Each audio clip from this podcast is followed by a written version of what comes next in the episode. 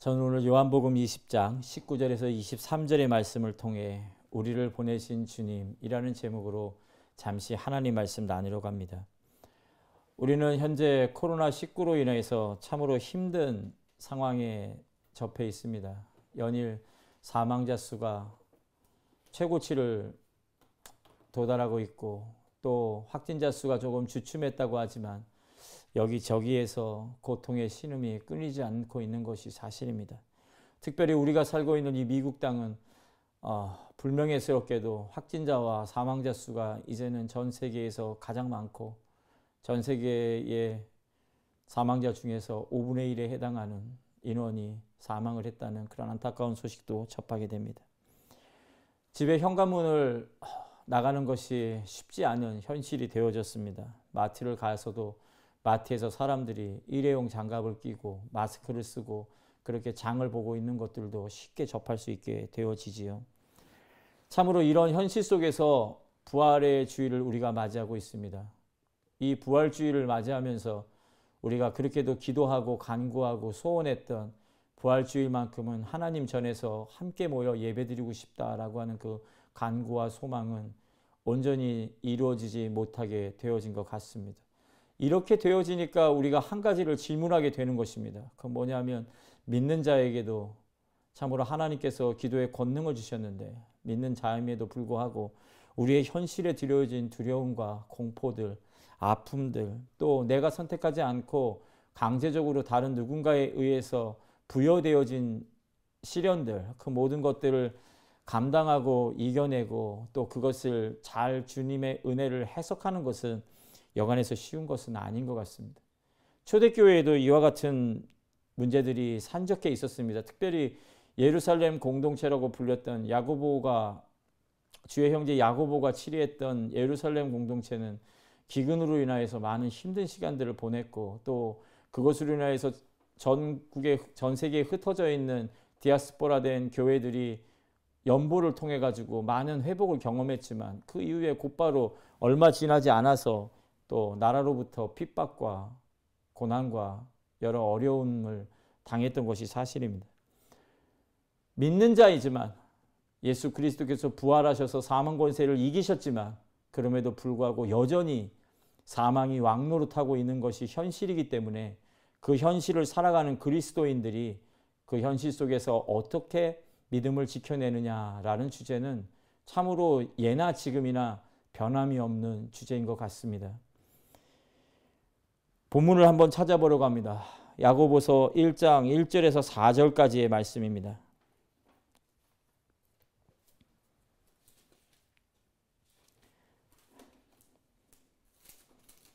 야고보서 1장 1절에서 4절까지의 말씀 다 찾으셨으면 어, 함께 계신 곳에서 합독해 보죠. 하나님과 주 예수 그리스도의 종 야고보는 흩어져 있는 열두 지파에게 문안하노라. 내 형제들아, 너희가 여러 가지 시험을 당하거든 온전히 기쁘게 여기라. 이는 너의 믿음의 시련이 인내를 만들어내는 줄 너희가 알미라. 인내를 온전히 이루라. 이는 너희가 온전하고 구비하여 조금도 부족함이 없게 하려 함이라.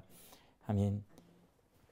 야고보 사도는 분명히 흩어져 있는 열두 지파 디아스포라 되어져 있는 아, 그리스도인들에게 문안을 전합니다. 왜냐하면 그 현실적 상황이 참 어려웠던 상황이었고 많은 이들이 심판 어, 고난 가운데에서 핍박 가운데에서 문 밖으로 나오지 못하는 현실이 있었기 때문에 음, 아무래도 서신의 형식을 통해서 그 모든 이들에게 안부를 전했던 것 같습니다. 근데 재밌는 것은 문장에서 보게 되는 것처럼 안부가 끝나자마자 2절에 명령형의 문장을 사용하고 있다는 것이죠. 내 형제들아 너희가 여러 가지 시험을 당하거든 온전히 기쁘게 여기라. 이거는 온전히 기쁘게 여기라라고 표현을 했는데 문장 자체에 여기라라고 하는 단어는 사실은 명령법으로 사용되어졌습니다. 이때 사용되어진 단어 여기다라고 하는 단어가 좀 우리가 주목해 봐야 될 단어예요. 이 단어는 감독하에 수용성을 갖게 되다라는 의미를 가지고 있습니다. 그러니까 누군가가 감독해서 이제 수용성을 갖게 되는 거예요. 이거를 받아들이는 겁니다. 그래서 여기에 따라서 이제 감독자가 있으니까 인도하다라는 의미가 따라오고 또 따르다 그리고 다스리다라는 의미도 이 단어에 포함되어 있습니다. 우리가 주목해야 될 것은 이 단어에는 감독자가 필요하다는 것이에요. 그러니까 이 말을 좀 더 응용해서 찾아보면 누가복음 22장 25절 26절을 보면 제가 찾아 읽지요. 예수께서 이르시되 이방인의 임금들은 그들을 주관하여 그 집권자들은 은인이라 칭함을 받으나 너희는 그렇지 않을지니 너희 중에 큰 자는 저, 어, 젊은 자와 같고 다스리는 자는 섬기는 자와 같을지니라. 이 본문에서 다스리는 자는 섬기는 자와 같을 것이다 라고 얘기하는 이 다스리다 라고 하는 단어가 바로 야고보서에서 온전히 기쁘게 여기라 라고 하는 여기라 하는 단어와 동일한 단어입니다. 그러니까 주님께서는 잘 다스리라고 하고 있어요. 무언가를. 그래서 섬기는 자가 되라 라고 얘기합니다. 뭘 다스리라고 했냐면 자기가 으뜸되고자 하는 그런 욕망들, 어디에 가서든지 자기가 앞장서야 되고 리더가 되려고 하는 그런 욕망들을 좀 다스려서 섬기는 자가 되는 것이 중요하다라고 주님께서는 얘기를 해주셨죠. 야고보는 뭐라고 얘기했냐면 시련 가운데 있을 때 기쁨을 찾아내기 위해서 애쓰라라고 지금 얘기하고 있는 겁니다. 그러니까 다시 말하면 시련 속에서 누구나 다 우울하고 힘들고 아프고 절망이 있잖아요. 그 모든 것들에서 네 마음을 잘 다스려 가지고 뭘 하라는 것입니까? 그 안에서도 기쁨을 찾아내라는 것입니다. 이걸 명령형으로 사용했다는 거죠. 그러니까 기뻐할 수 있도록 네 마음을 다스리라는 거예요. 왜요? 그것을 통해서 인내가 생겨지는 것이고 그 인내라고 하는 것을 통하여 참된 성숙이 이루어지기 때문이다라고 야고보는 음, 그의 서신을 흩어져 있는 디아스포라 되어져 있는 수많은 그리스도인들에게 전하고 있는 것입니다. 성숙을 위해서 무엇을 해야 되냐? 그것은 인내하고 버티는 훈련이 필요합니다. 그 인내하고 버티기 위해서 필요한 것이 뭐냐? 악을 쓰고 악으로 깡으로 뭐 이런 표현으로 버티는 것이 아니라 그 버티는 과정 중에 무엇을 하라고 얘기했냐면 최대한 그 안에서 기쁨을 찾도록 애쓰라라고 야고보가 우리들에게 전해주고 있는 것이죠. 사랑하는 성도 여러분, 지금 너무 힘든 시간이지만 이 시간을 인내하게 되어지면 분명 우리에게 믿음의 성숙이 더욱 더해질 것을 확신합니다. 그러나 그냥 단순하게 인내하고 버티는 것만으로 너무 힘들지요. 그렇기 때문에 야고보가 우리에게 전달해 준 그 메시지를 좀 마음에 이 부활절의 아침에 좀 새길 필요가 있는 것 같아요. 다른 것들이 아니라 우리 마음을 지켜야 됩니다. 그 마음에서 생명이 나오지요. 그 마음을 어떻게 지킬 것이냐라고 야고보가 한마디로 표현하고 있어요. 시련 속에서 환란 속에서 버티고 인내하는 속에서 기쁨을 찾으라고 얘기하고 있습니다. 모쪼록 시카고 크리스천 교회가 이 어렵고 혼란한 시간 가운데 기쁨을 찾는 믿음의 공동체 되어지시기를 간절히 축원합니다. 왜 기쁨을 찾아야 될까라는 질문을 던지면 음, 예수 그리스도께서 십자가에 달리셨을 때에 일어난 제자들의 어떤 한 현상을 보면은 그것을 이해할 수 있을 것 같아요. 제자들이 이제 오늘 본문의 배경이 되어지는 거죠. 예수 그리스도께서 잡히시고 십자가를 감당하시게 되어지자 제자들은 꼭꼭 숨었습니다. 그 이유가 자신의 형제였고 자신의 같은 민족이었고 때때로 예수 그리스도 앞에서 같이 말씀을 들었던 그와 같은 유대인들이 이제 예수 그리스도의 추종자로 불렸던 그 제자들을 발본세곤에서 꽤 많은 인원이었을 거예요. 네, 그들을 갖다 모두 이제 핍박의 현장으로 몰아가려고 했었기 때문에 제자들은 마땅히 숨어 있을 수밖에 없었습니다. 그렇게 숨어서 빗장을 걸어 잠거게 되어진 것이죠. 여러분 믿음이 없어서 그런 것이 아닙니다. 수많은 신앙인들이 마찬가지로 믿음이 좋다, 믿음이 참 강건하다라고 얘기해도 인생에서 자신의 민낯을 보게 되어지고 어둠을 보게 되어지면은 인간 심리가 할 수 있는 최선은 바로 숨는 것입니다. 이것을 뭐라고 나무랄 수가 없는 것 같아요. 그렇게 숨게 되어지는 것의 절대적인 하나의 심리적 상태를 표현하라면 그건 바로 피해의식입니다. 예수 그리스도로 인해서 우리가 피해를 보고 있다라는 생각이 들게 된 것이죠. 전에는 예수 그리스도를 통해서 이익을 보고 있다라고 생각했지만 예수 그리스도를 믿는 것으로 인해서 내게 피해가 다가오고 있다라고 생각하게 되자 사람들 자체의 마음 가운데 음, 폐쇄성이 생길 수밖에 없는 것입니다. 전에는 한 예수 그리스도가 만왕의 왕이고 만주의 주였다라고 고백을 했지만 정작 자신의 목숨이 달려지게 되자 어떻게 됐냐면 예수 그리스도를 믿는 것을 후회하고 저주하게 되어진 것이 베드로만의 일은 아니라는 것입니다. 우리 모두의 현실이라는 것이죠. 그렇게 우리는 약삭 빠른 사람들입니다. 그래서 하는 행동이 뭐냐면 피해 의식을 받기 때문에 평화는 온데간데 없어지고요. 그리고 그 피해 의식으로 우리가 할 수 있는 최선의 선택은 내가 피해자니까 나는 열심을 했고 최선을 다했지만 그럼에도 나는 피해자니까 내가 할 수 있는 최선은 내 마음의 빗장문을 걸어 잠그는 겁니다. 때때로는 그 빗장문을 걸어 잠그는 태도가 어떻게 다가오냐면 우울감으로 다가오기도 하고요. 또 폐쇄성이 되어지기도 하고요. 또요. 걸어 잠근 문을 통해서 그 문틈으로 세상을 바라보며 위로를 삼는 자기 합리화가 또 만들어지기도 합니다. 이 모든 것들은 사실은 피해의식에서 만들어진 근저죠. 피해의식에 사로잡혀 있던 제자들이 자신들의 문에 빗장을 걸어 잠그고 있을 때 부활하신 주님께서 그들에게로 들어오십니다. 저는 이것이 너무나 큰 감격이라고 생각되어져요. 피해의식을 가지고 있었던 무리들. 그러나 실제로 피해를 본 거는 주님이신데 주님께서 그 피해를 봤다라고 생각하는 제자들이 걸어 잠건 그 문을 통과해서 그들에게로 들어옵니다. 그리고 뭐라고 얘기하셨냐 하면 너에게 평화가 있기를 이라고 축하 또 축복의 인사를 해주시죠. 이 말은 다시 말하면 뭘까요? 평화가 없었다는 것입니다. 그러니까 피해 의식은 다른 말로 이야기하면 평화의 부재라고 이야기할 수 있어요. 우리 안에 평화가 사라지게 될 때, 그 평화가 없어지게 될 때, 우리 마음 속에 피해 의식이 자라날 수밖에 없는 것입니다. 주님은 평화의 왕으로 그들에게도 오셨습니다. 그러면 평화는 어떻게 지키는 것인가? 질문을 해볼 필요가 있죠. 왜 그들에게 평화가 깨졌을까라는 질문을 좀 던져볼 필요가 있습니다. 그건 너무나 간단한 거예요. 예수님이 없었기 때문에 그렇습니다. 풍파 가운데에서 풍랑 속에서 언제 뒤집어질지 모르는 배에 타고 있었던 제자들이 주님이 잠깐 주무시는 것을 흔들어 깨워서 살려달라고 외칩니다. 주님께서 풍랑을 꾸짖어 잠재우시죠. 또 한 번은 바다 위를 걸어서 사랑하는 제자들을 향하여 걸어오십니다. 예수님이 없는 삶, 그것은 제자들이 바라볼 때 상상할 수도 없는 삶이었어요. 지난 3년이라는 시간 동안 예수 그리스도의 공생애에서 동참하면서 주님이 있어서 참 행복했거든요. 주님이 있어서 너무 좋았습니다. 주님이 있어서 그 행복이 영원히 갈 것이라고 생각했을 것입니다. 그런데 정작 주님이 사라지고 나자 그들의 행복은 그냥 그 하루 만에 깨지고 말았어요.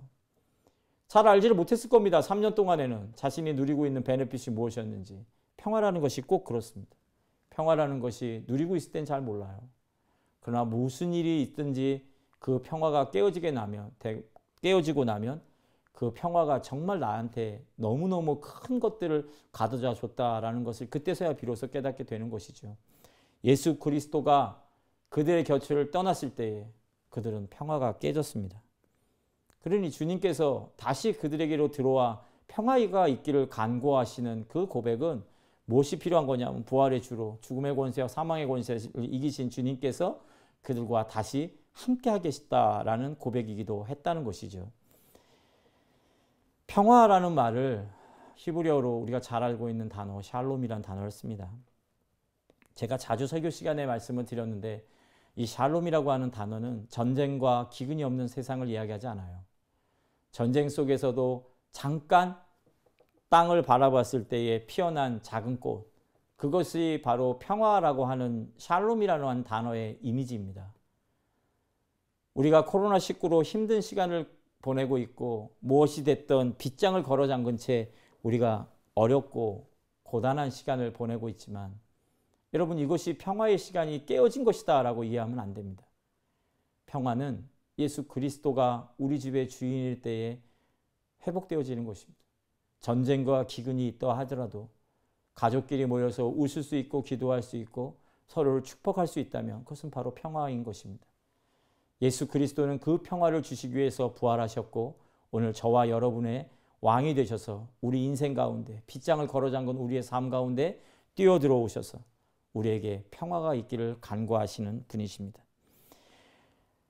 1절부터를 보면 주님께서 다시 한번 평화가 있기를 빈다라고 얘기하시면서 어떤 이야기를 하시냐면 이제 평화를 가진 사람들이 해야 될 삶의 자세를 얘기해 주세요. 그것이 뭐냐면 바로 빗장문을 열고 밖으로 나가는 것입니다. 우리가 코로나19가 언제 끝이 날지 모르니까 주 예수 그리스도께서 부활의 주로 우리 가운데 온전케 하셨다 해도 이 빗장문을 열고 밖으로 뛰쳐나가지는 못할 겁니다. 그러나 당시에 수많은 어, 그리스도인이라 불려졌던 이들에게 이 말은 정말 소망의 말이었다고 생각되어져요. 왜냐하면 그리스도 예수가 없어서 다시는 그 밖으로 나가서 복음을 증거할 수 없을 것이라 생각했던 그들에게 주님은 평화를 그들에게 안겨주면서 그들이 스스로 빗장문을 열고 밖으로 나갈 수 있도록 그들을 배려해 주고 격려해 주시는 겁니다. 제가 드라마틱한 장면을 좋아해서 주님께서 그 빗장에 걸린 문을 발로 뻥 차고 들어오셨으면 어땠을까라는 생각을 했는데 주님께서는 그와 같은 행동보다는 무엇을 추구하시길 원했냐면 너희가 스스로 잠근 그 빗장을 열고 스스로 밖으로 나가기를 주님은 원하실 것 같아요. 사랑하는 성도 여러분, 그리스도 예수가 우리의 주인이 되어지고 우리 가운데 평화가 넘치게 되어지면 우리 삶에 가득했던 수많은 고민과 아픔들이 모두 다 밖으로 떠나가는 것을 우리는 믿어야 합니다. 그렇게 되어질 때 우리가 우리 마음의 빗장문을 열고 밖으로 나갈 수 있는 거예요. 외로움에서, 우울감에서, 열등감에서 수많은 또한 피해 의식과 죄책감으로부터 그 빗장을 열고 밖으로 나가야 됩니다. 주 예수 그리스도는 그 빗장을 열기 위해서 우리 가운데 부활의 주로 뛰어드신 분이심을 꼭 기억하셔야 합니다. 그러나 그냥 밖으로 나가게 하시지 않았어요. 무엇을 주셨냐면 바로 성령님을 허락해 주셨습니다. 오해가 없으시길 바랍니다. 어, 예수 그리스도를 믿고 그 다음에 성령을 받은 것인가 이 본문을 보면 그렇게 마치 보여지는 것 같은데요. 이것은 예수 그리스도를 믿고 성령을 받게 되어지는 첫 번째 사례이기 때문에 이와 같이 되어지는 것이에요.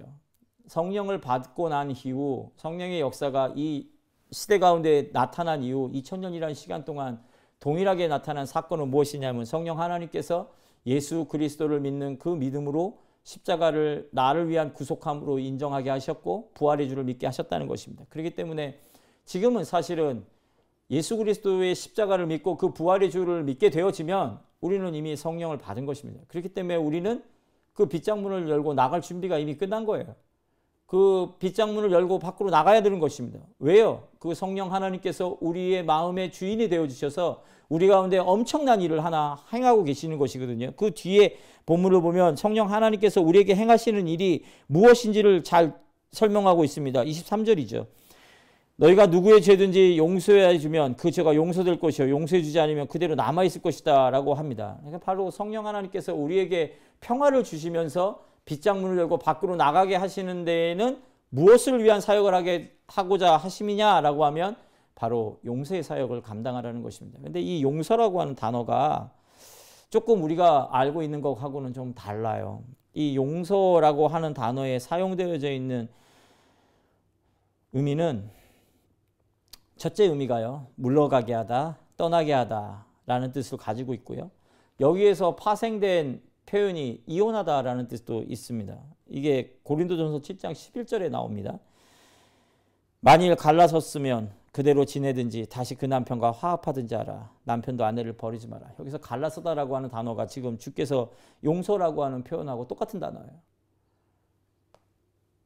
그리고 여기에서부터 법적 혹은 도덕적인 책임감과 결과로부터 해방되다라는 의미도 있고요. 세 번째 의미는 떠나다는 의미도 있습니다. 여러분 용서하다라는 것이 무엇을 의미하냐면요. 나에게 상처를 주고 힘들게 했던 그 사람과의 관계를 회복하는 것을 의미하지 않습니다. 주님께서 용서하라고 얘기하셨던 건요. 아까 야고보의 본문을 통해서 우리가 함께 보게 되어지면 우리는 마음속에 상처를 받게 되어지고 고통을 받게 되고 그것이 피해의식으로 자라나게 되면 무슨 행위를 하냔 말이죠. 그 상처를 내가 쇠사슬로 꽁꽁 묶어가지고 그거를 꼭 붙들고 있는 집착과 아집을 우리가 보이게 된다는 것입니다. 참으로 믿음 안에서 인내하는 것은 우리가 잘 못하는데 고집 부리고 힘쓰면서 미움에 버티는 일은 우리가 너무 잘해요. 제가 달라스에 있을 때 한 사례를 경험해서 이 본문을 좀 이해할 수 있었습니다. 제가 달라스에 있을 때 한 교회에 큰 문제가 있었어요. 장로님과 목사님이 관계가 좀 안 좋았던 것 같아요. 그래서 성도들이 그 다툼이 너무 싫어가지고 다 떠났습니다. 그런데 이 목사님은 매일 매주 그 새벽 기도까지 네, 교회 강단을 지키기 위해서 힘쓰셨어요. 그리고 장로님도 그 교회를 지키시기 위해서 모든 예배에 참석하셔서 신문을 펼쳐놓고 신문을 보셨습니다. 그러니까 그 교회에 목사님하고 장로님밖에 없는 거예요. 그런데 목사님은 맨날 장로님 보고 회개하라고 설교를 하시고 장로님은 너 같은 목사 설교 안 듣는다 해서 신문 펴놓고 그거 읽고 있는 거예요. 이건 성숙으로 나아가는 인내가 아니죠. 왜요? 우리 마음속에 참된 기쁨을 유지하기 위해서 힘쓰는 그리스도인으로서의 변화가 그 안에 없거든요. 결정적으로 뭐가 없냐면 용서가 없는 거예요. 그 관계, 목사님과 장로님의 관계가 회복되라고 얘기하는 거 아닙니다. 다만 부활의 주가 우리의 심령 가운데 들어오셨다면 우리 안에는 변화가 있어야 돼요. 그 변화라는 것이 다른 것이 아닙니다. 내가 붙들고 있었던 감정의 잔재들, 그리고 녹슬어버린 그런 미움들, 다툼들, 시기들, 질투들, 피의식이라고 불려질 만한 수많은 것들을 이제는 놓아줘야 하는 것이죠.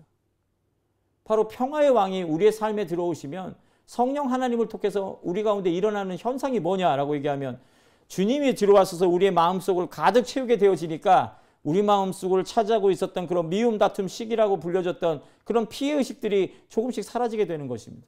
이 예를 제가 이사에서 비유를 잘 하거든요. 이사 갈 때 어떻게 하십니까? 이사 갈 때 짐 정리를 합니다. 집이 넓건 좁건 상관없이 짐 정리를 하죠. 마찬가지입니다. 우리 가운데 예수 그리스도께서 부활의 주요 온전하신 분으로 우리 가운데 들어오셨다라는 것은 우리 안에 변화가 있는 것을 말해요. 그 변화라는 것이 뭡니까? 예수 그리스도를 채움으로 평화가 내 그릇에 가득 채워져서 내게 무엇이 일어나야 되냐 하면 미움과 다툼과 시기 질투와 피의식이라고 하는 것에 대한 떠남이 필요하다는 거예요. 그와 같다고 과감하게 이혼해야 되는 것입니다. 그렇게 되어지는 것을 주께서 용서라고 이야기하셨죠. 그래서 그 용서는 뭐라고 얘기합니까? 내가 그렇게 하면 용서가 되어지는 것이지만 내가 그렇게 하지 않으면 그대로 어디에 남아 있는 거예요? 내 마음속에 남아 있는 것이. 그렇게 되면 예수 그리스도가 주인이 되어질 수가 없는 겁니다. 예수 그리스도가 부활의 주로 우리의 심정 가운데 찾아오셔서 왕이 되실 수 없는 거예요. 무엇 때문에? 내 속에 가득 차고 나를 채우고 있는 그 미움과 시기 질투와 잘못되어져 있는 피의식 때문에 그렇게 되어지는 것이죠. 사랑하는 성도 여러분, 부활의 주님께서 우리 인생 가운데 들어오셨습니다. 우리가 굳게 닫았던 여러 상처와 아픔과 고통이라고 하는 빗장을 주님께서는 그 빗장을 나무라시지 않으셨어요. 주님께서는 우리에게 평화가 없음을 지적해 주셨습니다. 평화의 왕인 예수 그리스도를 채우기 위해 힘쓰는 저와 여러분이 되어야 합니다. 그렇게 되어지면 자연스럽게 성령 하나님을 통해서 우리 마음에 쌓여져 있던 미움과 시기 질투와 잘못된 피해 의식이 떠나가게 되어질 것입니다. 모쪼록 부활주일 이 아침 주 예수 그리스도를 통해 여러분과 여러분의 가정이 우리 교회가 평화를 회복하기를 소원합니다. 그로 인해서 굳게 닫혔던 빗장이 열리고 참으로 하나님께서 원하시고 기뻐하시고 또한 온전하시다고 얘기하는 그와 같은 하나님의 뜻이 우리의 삶 가운데, 가정 가운데, 직장과 사업장 그리고 교회 안에 넘쳐나시기를 간절히 축원합니다. 잠시 기도하겠습니다.